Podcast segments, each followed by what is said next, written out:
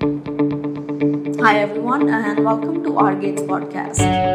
Today, we bring to you a few snippets from the retail tech space and how it is changing the landscape of retail. Etsy has acquired Reverb for $275 million. Both Etsy and Reverb are niche marketplaces and specialize in multi merchant shopping sites offering consumers a unique set of goods in specific retail vertical. Although after being acquired, Reverb will still continue to operate as a standalone business. Joules, the top clothing and lifestyle brand, has reported strong growth in its 30th anniversary year. The retail brand says its success is underpinned by its total retail platform that ensures the customer experience is consistent across its channels, whether that's online, in stores, at concessions, or at events, and most recently via online marketplaces.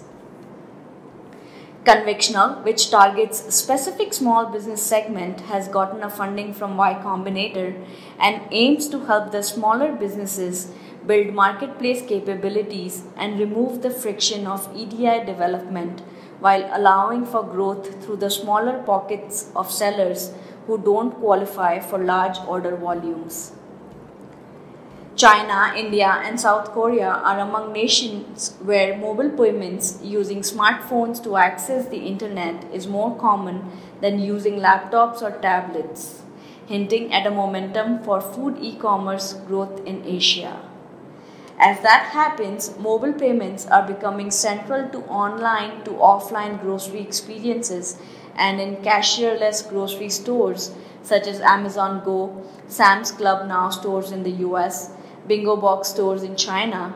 Transactions are made via shoppers' smartphones, meaning that mobile payments are operative feature of these high-tech retail concepts.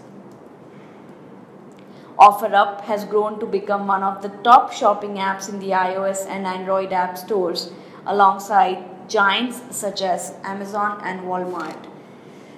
It is rolling out a new feature that aims to solve a major pain point for local buyers and sellers, which is letting a buyer reserve an item with an authorized payment before meeting up in person. Integrated digital payments are a common practice in traditional e commerce but still somewhat rare in person to person marketplaces. This new feature is the latest move by OfferUp in the battle against its more well known competitors.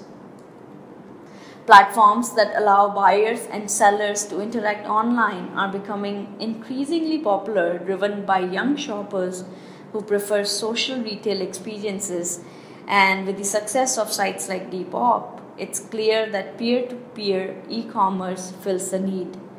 Other retailers and platforms are also starting to adopt this strategy with strong results. And through the power of peer driven marketplaces, young consumers are searching for a way to make e commerce social again. Well, that's all from us for now. For everything data and tech, keep listening to our podcasts.